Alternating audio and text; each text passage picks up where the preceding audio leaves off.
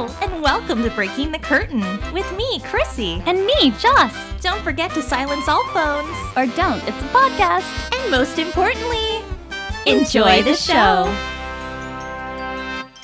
Hi, friends. Hi, everybody. Welcome back to another episode of Breaking the Curtain. Today we're joined by Mike Wartella and Christy Altomare to chat all about the hit new musical The Wanderer, currently playing at Paper Mill Playhouse through April 28th, 2022.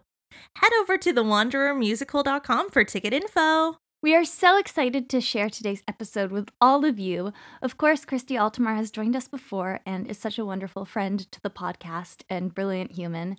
And we are so excited to have Mike Wartella here for his first time on the podcast. Uh, we had so much fun chatting with both of them about The Wanderer. Uh, so we hope you enjoyed the interview. And mm-hmm. if you stick around through the whole thing, you may just witness a special cameo from one of your favorite kids on the block. that was so smooth. Christy and Mike, thank you so much for joining us today. So let's wander right in with our first question.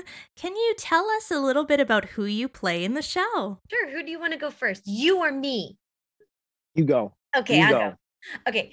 Um, well, the show is called The Wanderer, and the show is all about the life of the great, legendary Dion DiMucci. And I play the character Susan Butterfield, that soon you will come to find out when you see the show becomes Susan DiMucci. She falls in love with Dion, and um, she is the inspiration for his iconic song Run Around Sue, but also um, one of the great loves, the great, if not the great, the love of his life. And uh, it's really cool because she's such a strong woman. I was lucky enough to get to meet the real Susan, mm-hmm. and um, she's just such a lovely, unbelievably wonderful person. Um, and the way that she's portrayed in this show with any fame there's going to be people that like you just because you're famous. And it's uh it's very clear in this show that i think when dion meets susan for the first time that she doesn't she doesn't play that game. She just she she falls in love with him for him and she loves him for him and she's not in it for the fame and all of that. So yeah. I like it. I like it. My turn? Thanks um yeah, so I play Dion. I play Dion DiMucci, who uh, you know sort of is the wanderer, although he's not the wanderer from the song. He people always think that he wrote the song about himself. He did not. He wrote it about a guy in the neighborhood that he thought was kind of bizarre and strange. And this guy sort of famously had a lot of girlfriends, and he would get them tattooed all over his body, and he would and then he would cross them out when he would break up with them. So he had Flo on his left arm and Mary on his right, and Rosie on his chest, and all that all that stuff that's just a fun side note. It has nothing to do with the show.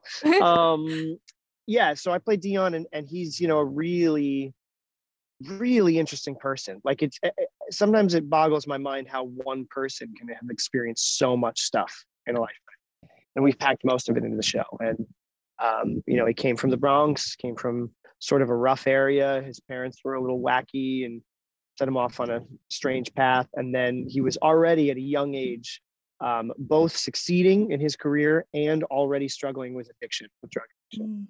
And by the time I think he was 15 or 16, he was pretty famous. And he was also doing a lot of drugs while he was in the middle of his career. And that only got worsened by the fact that he sort of famously was a part of this um, horrific plane crash that involved Buddy Holly and the Big Bopper and Ritchie Valens when they were all on tour together. Dion was supposed to be on that plane and gave up his seat um, to give to Ritchie, and that really messed him up the way it would probably anyone having survivor's guilt like that.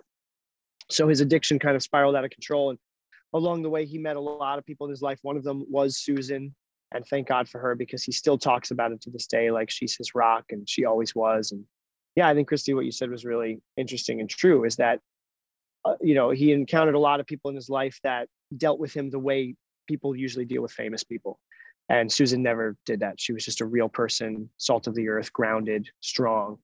He could talk to her. He always felt like he could open up to her in a way that no one else he could do that with. And um, and they formed, you know, truly, it's wild, you guys. I mean, they're, you know, Dion's in his 80s and they're still together.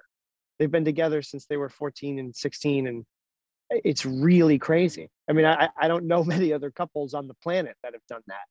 So it's pretty wild. And then through Dion's um, dealings with addiction, luckily, as true to real life as well, to the end of our show, he finds redemption and he gets clean and sober. And he's also been sober for 50 plus years in real life. And that's the redemption story. So it's a story about a lot of deep things. And I don't think people are totally expecting that when they come see a jukebox musical, but we get to give it to them. Nice. That yeah. Yeah. That was great, Mike. Is this the first time you, you've talked about the show? Is this the first time we've done an interview together? this is the first time right? we've ever done an interview. Together. Oh, yay. Oh, that's fun. So we're going to comment throughout the interview about how much we're proud of each other's answers. so cute. Thank you. so cute. Well, we're thrilled to have you both with us. And Yeah. Mike, not only are you portraying a legendary singer songwriter, but you're also portraying one who is still living and has been around for every step of this show. So we'd love to know what was it like for you both to meet Dion for the very first time? Yeah, I'd actually be curious to hear your story with that, Christy. Um, but I can tell you with mine at least that they hired me for this reading year, years ago. Mhm. I was doing Charlie and the Chocolate Factory at the time, so I was lucky enough to get an offer for this, and it was just a one week reading at the time. So they hired me for that, and after they hired me, they said, "You know, Dion wants to meet you." I said, "Of course, that makes total sense." So we, it was me, him, and the writer, who was also the director at the time. The three of us got together at a steakhouse down in the financial district, right by Dion's apartment, and we had this kind of beautiful, awkward, you know, first date sitting there at a restaurant, and he was very quiet and very sweet, and we ended up connecting pretty quickly on a lot of spiritual levels. Um, and then he said, "Why don't you come back to the apartment? I want to show you some things." And so we went back to the apartment, and he took out his guitar and started playing stuff. And he goes, "You know, so here's the key to this song. Here's the key to that song." And then he's playing "Run Around Sue," and he's like, "It's all about being in the pocket." And, and I said, "Well, let me let me try what you're talking about." And he's like, "Okay, great. I'll sing the backups." So I'm singing in his apartment, "Run Around Sue," and he's going, "Hip, hip, bum, da, da, hip," and I'm just like already in my life. I was like, "This is." a dream come true. I used to listen to those songs when I was two and three years old, you know, and I just was like, well, here's the guy who wrote them, singing backup and playing guitar for me. And I- you know, and I'm very lucky in that um, he's always been very, very supportive of what I'm doing and really like a big fan of it. And he, of course, gives me notes and fixes things and says this song needs to be more like this. And no, don't sing those high notes. That's Broadway. We don't need that in rock and roll. And you know this and that. But he's been really supportive of, of what I'm creating with him. You know. Nice. Yeah. So cool. I didn't know that you did that. That he kind you guys all went out to dinner and that's really cool. Yeah, it's. Um, Charles. I came I came in a little bit later in the process and I remember um Kenneth kind of told me how I how I was even like in the works for this because he just I just got a random offer while I was doing Anastasia and he said that he was like walking down the street one day and he saw like the Anastasia ad and he was like, "Oh, like someone like that would be really good for the show. Like too bad she doesn't really do like the folky, like she doesn't have that like rocker kind of sound." And I I don't know who said it, but somebody reminded him like, "No, you don't understand. More so, Christy does have that kind of vibe." Exactly. So then he said he did some research and he looked online. He was like, "Oh, she did Spring Awakening. She's a singer songwriter. She plays guitar. Like th- she did Carrie the musical. Like there's Mamma Mia is even very much like a pop rock Yeah. musical. So uh, so then he was like, "Oh, well, yeah, let's let's give her a try." And um I think with any situation where you're just offering someone something, you know, you hope that you're right, but because you didn't audition and vice versa, I Mhm. hope that I'm what they're looking for and that you don't really know. There's actually, I feel more of a chance for failure, right? Because someone's just trusting you, not really knowing. And especially when it's someone I, a whole team I'd never worked with before. So I walked in, we had read the script, me and my family. We all, because I remember at the time I was doing Anastasia and I was like, I'm, I can't decide. Like, I think I want to do this, but I'm really tired and I'm doing eight shows a week. So they read the script first and they were like, This script is great. I'm crying. It's amazing. Now you have to read it. So I read the script and I was like, Oh my gosh, I have to play this.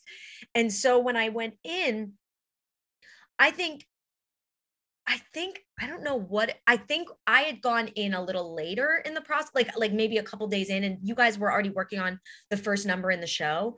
And I Yep. just remember sitting there watching King of the New York Streets, like looking at Kenneth going, this is great. And he just gave me this look like, really? Like, cause he didn't know. He was like, you, you think? Nice. And I, I was like, this is awesome. And then, um, and then I was brought into a separate room with, with you, Mike, and we had this instantaneous chemistry and connection. And I had just met you for the first time, even though we're similar in age and we had known all the same people. And it was like surreal that we were meeting like at this moment, doing this show together. And there was this just insane chemistry already in the room, like just there. And then Dion comes in and he's hilarious and fun. And he can tell he sees that there's something going on in the room. And I feel like a couple days later, he was playing this like t- like small guitar, like not you know not full size, like I Mm-hmm. guess what do you call that? Like a travel guitar. Right, right. He had Um, like yeah, it was like a little. It was a big ukulele. Was basically what he was playing. It's like Yeah, weird- but it was a guitar. It was a Um, guitar, yeah. and, and the next thing I know, Jill's coming up to me. She's, she's like, Dion wants to give you this. And I and I remember the first few times he had mentioned wanting to give it to me. I was like, I was like, no, it's it's okay. You don't have to give me your guitar. And then he was like, no, they're like, no, no, no, you don't understand. He wants to give you this. And he signed it and he gave it to me. And I still have it. I've written songs on it that are on, on my album. And I will never forget that act of like just love and trust. And from that moment on, yes, like Mike said, we've got notes and things like that. Like he's been an active participant in making this story as honest and truthful as it can be from his voice and his heart. Um, but he- we have had nothing but support and love from him from day one. And it's just been so amazing to Mhm. have that kind of trust from the person whose life story that we're telling. Right. Wow. Oh wow. Oh my gosh, that guitar story. I know. It's so cool. I have literal goosebumps so up my awesome arms. that That's he's so, great. I actively, love You know, involved with the musical process. I think you know, with a lot of jukebox musicals and Mm. biopics, you don't Mhm. get to have that. I think that's so great. No, Yeah, it's pretty cool. it's surreal. And it's feel it's like when we see him now. I mean, I don't know if you feel this way too, Mike. I feel like we're just seeing someone who was working on the show, even though it is his life. And sometimes you have to be like, oh wait, this is his life. But he was very active in like being there with us in rehearsals and like putting in like his two cents, like in like a positive way. Like we're in rehearsals, we'll be like, great job. I like what you did there, Christy, or I like what you did there, Mike. You know, it's just so cool having his energy it- there. Yeah, I do feel that way. I mean, it's like that happened for me pretty quickly actually in the process, but he texts me and calls me and does all these things. all- Like we're so close at this point that I really forget that he's a big, huge legend, that it's about him, that I'm playing it. Like there have been times where I was like, he's giving me a note and I'm like, well, I think the character should be. And I'm like, wait a minute, wait a minute. This is him. He's telling me I want it this way. I'm like, okay, that makes sense. You know? oh, it's it's a weird Yeah. experience, yeah. but he's great.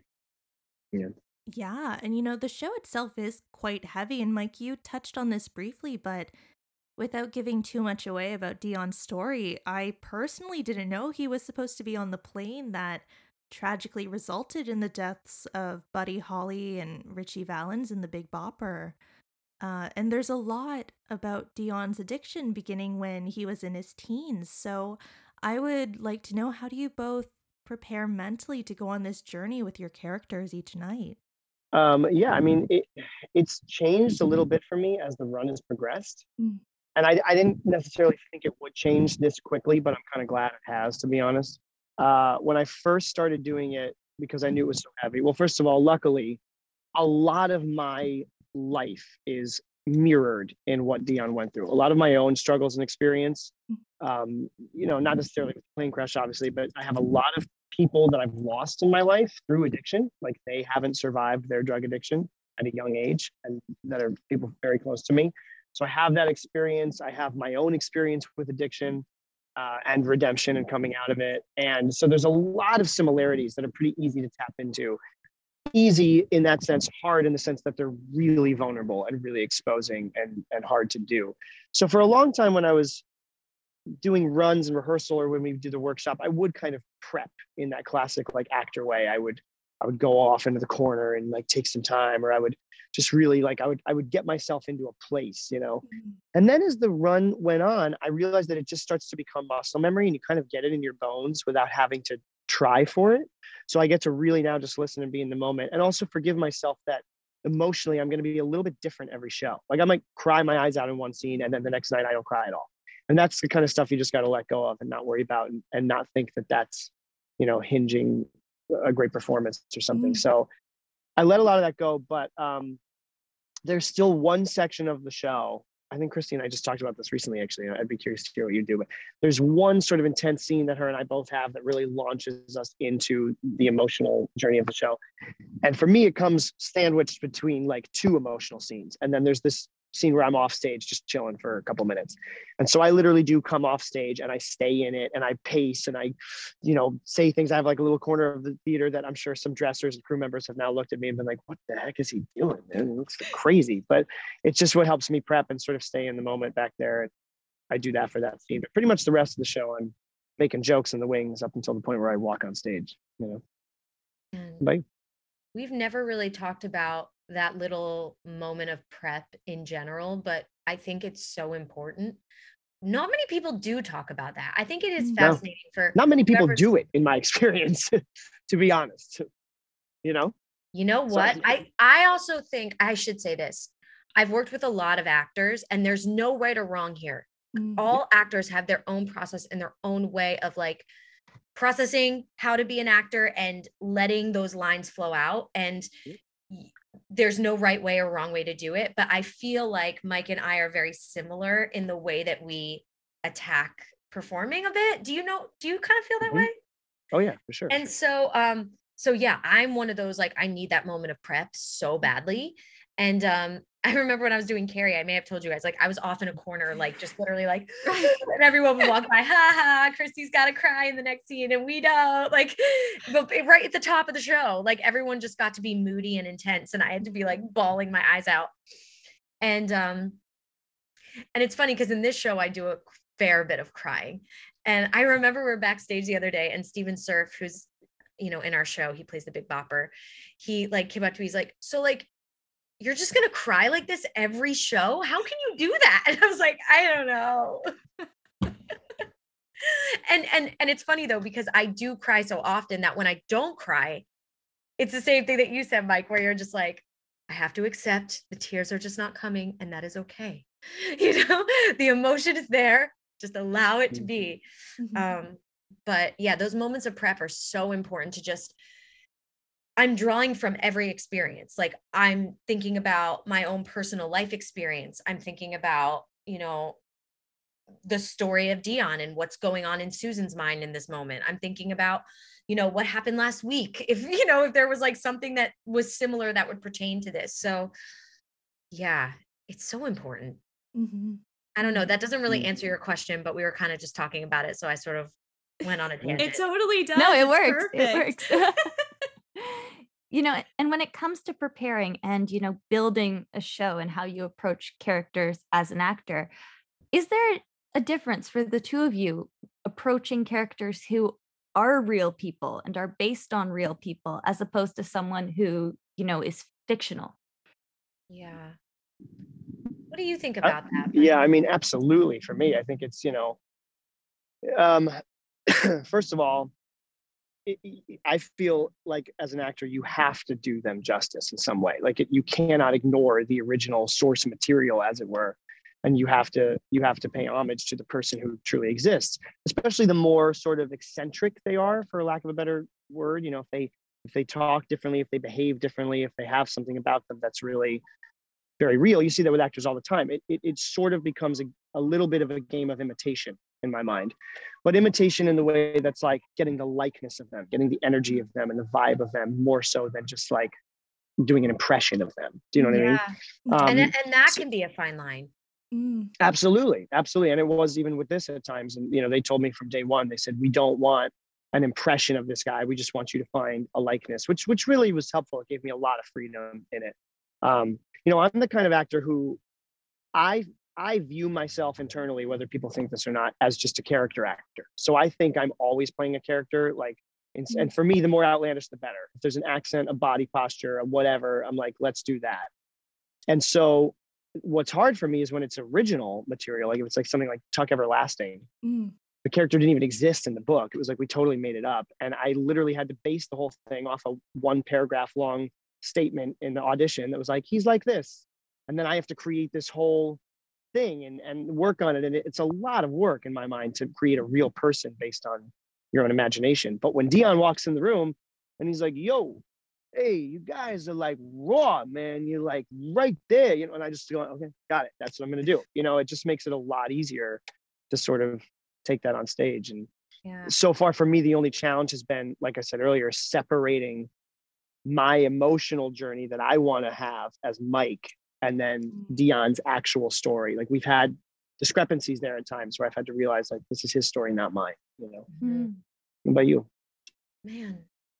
I mean, Mm. I would say in the case of like other shows that I've done when you're doing some something that's already existed, yes, it does any anything that can give you anything that can anything that can help you answer the questions as an actor so that you're like, okay, so this character is like this. This person is like this. I can lean more in this direction, lean more in that direction. It's going to be easier. I mean, yes, there are going to be those moments where you're like, oh, can I transform? Can I handle that? Can I find that nuance where I'm still me, but I'm still paying homage to the character? Yes, but I do think you're right, Mike. It is a lot easier when you have a real person to go by. Um, that being said, I'm playing a role right now. And it's funny how even though I am playing uh or sorry, I'm playing Susan right now, but I'm also working on another show. And it's interesting because as I'm working on this other show, it's it's a situation where it's a complete fictional character. The character is complete fiction, but I'm finding myself basing it off of a couple different types of people. So it's like the only way you can do it. You're like, okay, so I'm going to do the show and it's going to be a fictitious character, but I'm also going to be this singer and I'm going to be this like damsel from this movie, you know? And so you still are kind of pulling so that you can go to the director and be like, okay, I'm kind of thinking of this person and this person. Are we on the same page here? you know? That's a hundred percent what I was saying though. Like that's how I feel too. Where even my fictitious characters, Oh, you I've said had, that. Yeah. yeah, but that's in. But that's what I meant was like I personally, I don't know how other people work, but like Mike Teavee was like Ty Pennington and like a little of this person. You know what I mean? Like all the like, when I did Hugo, I was like um, Billy Bob Thornton's character in Sling Blade. You know what I mean? Like I just kept taking. Or I remember I did a. a uh, a version of a show where I basically played the Riddler from the 1960s Batman, and I just Ugh. made that my character. Like I've done things like that where I've injected because that's how I'm influenced by Mm. outside source material. Yeah. Yeah. It just makes it so much easier Oh yeah, that. for sure. And it's still you at the end mm-hmm. of Yeah. the day. Because it's an interpretation of that thing. You like you said, you kind of add a little bit of everybody into the recipe. You know. Yeah. I I talked to an actress once that was playing a lead on Broadway and she was like, I was just doing this other person and nobody got it. Like they were like, No, Yeah. you were amazing. And she was like, You I was brilliant." literally doing this other person. like nobody saw that at all. Okay, so we are down to our final questions. Oh, boy. Yeah. Um, do either of you have a favorite moment in the show? Mike. Well, maybe I'm just saying it because we're both on the interview together. I don't know, but No, I tell her stop and often. think. You have a million moments. no, I have. show, I stopped. Mike. I, I thought about it, but I tell her often it is really, really wonderful to do the first scene with Christy because, it, first of all, it's a little bit of a slower paced scene in the in the speed of our show. Second of all, like she said earlier, her and I get along so well. We have such good chemistry and like we work well together. And there's something incredibly relaxing and centering about meeting her on stage every night. And I have told her before when I've been nervous or in my head or whatever, we do our first scene and it's just like boom, I drop in. I'm like, ah, there you are. Mm. There I am. Like, this is great. And then it stops feeling like a play and we just kind of get to play for a little while and hang out and relax for 10 minutes. But It's Yeah, I like really I like have the that part. best job in the world for that. I would say that's my favorite thing too. And even from day one, like that was the first scene we got to work on together in the workshop six years ago. mhm.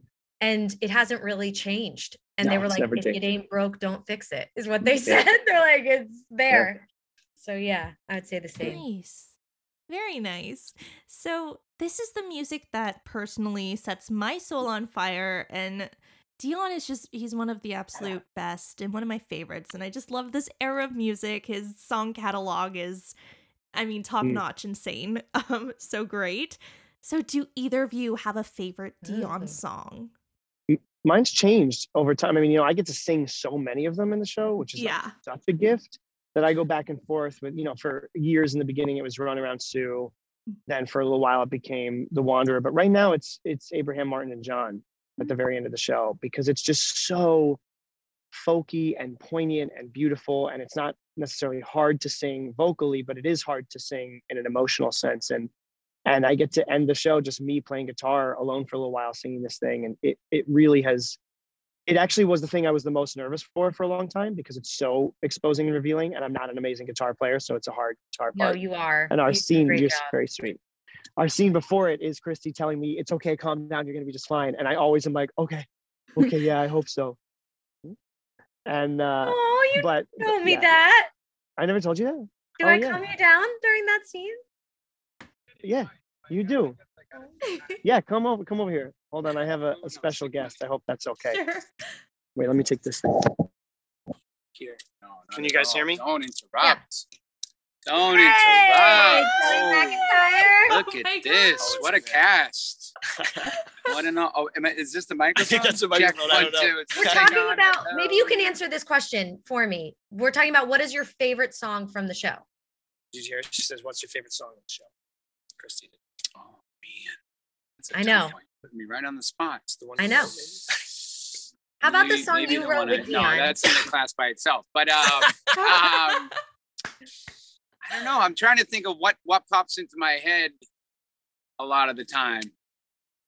I mean, Ruby Baby's pretty awesome. Mm, that's- Yeah, Yeah, yeah, yeah, yeah. I think Anyways, mine is I'm gonna Sweet leave Surrender. Ooh. Four along. Thanks, buddy. Oh Love you. man, Check one, two, hello. love you. I don't know. I thought that'd be fun.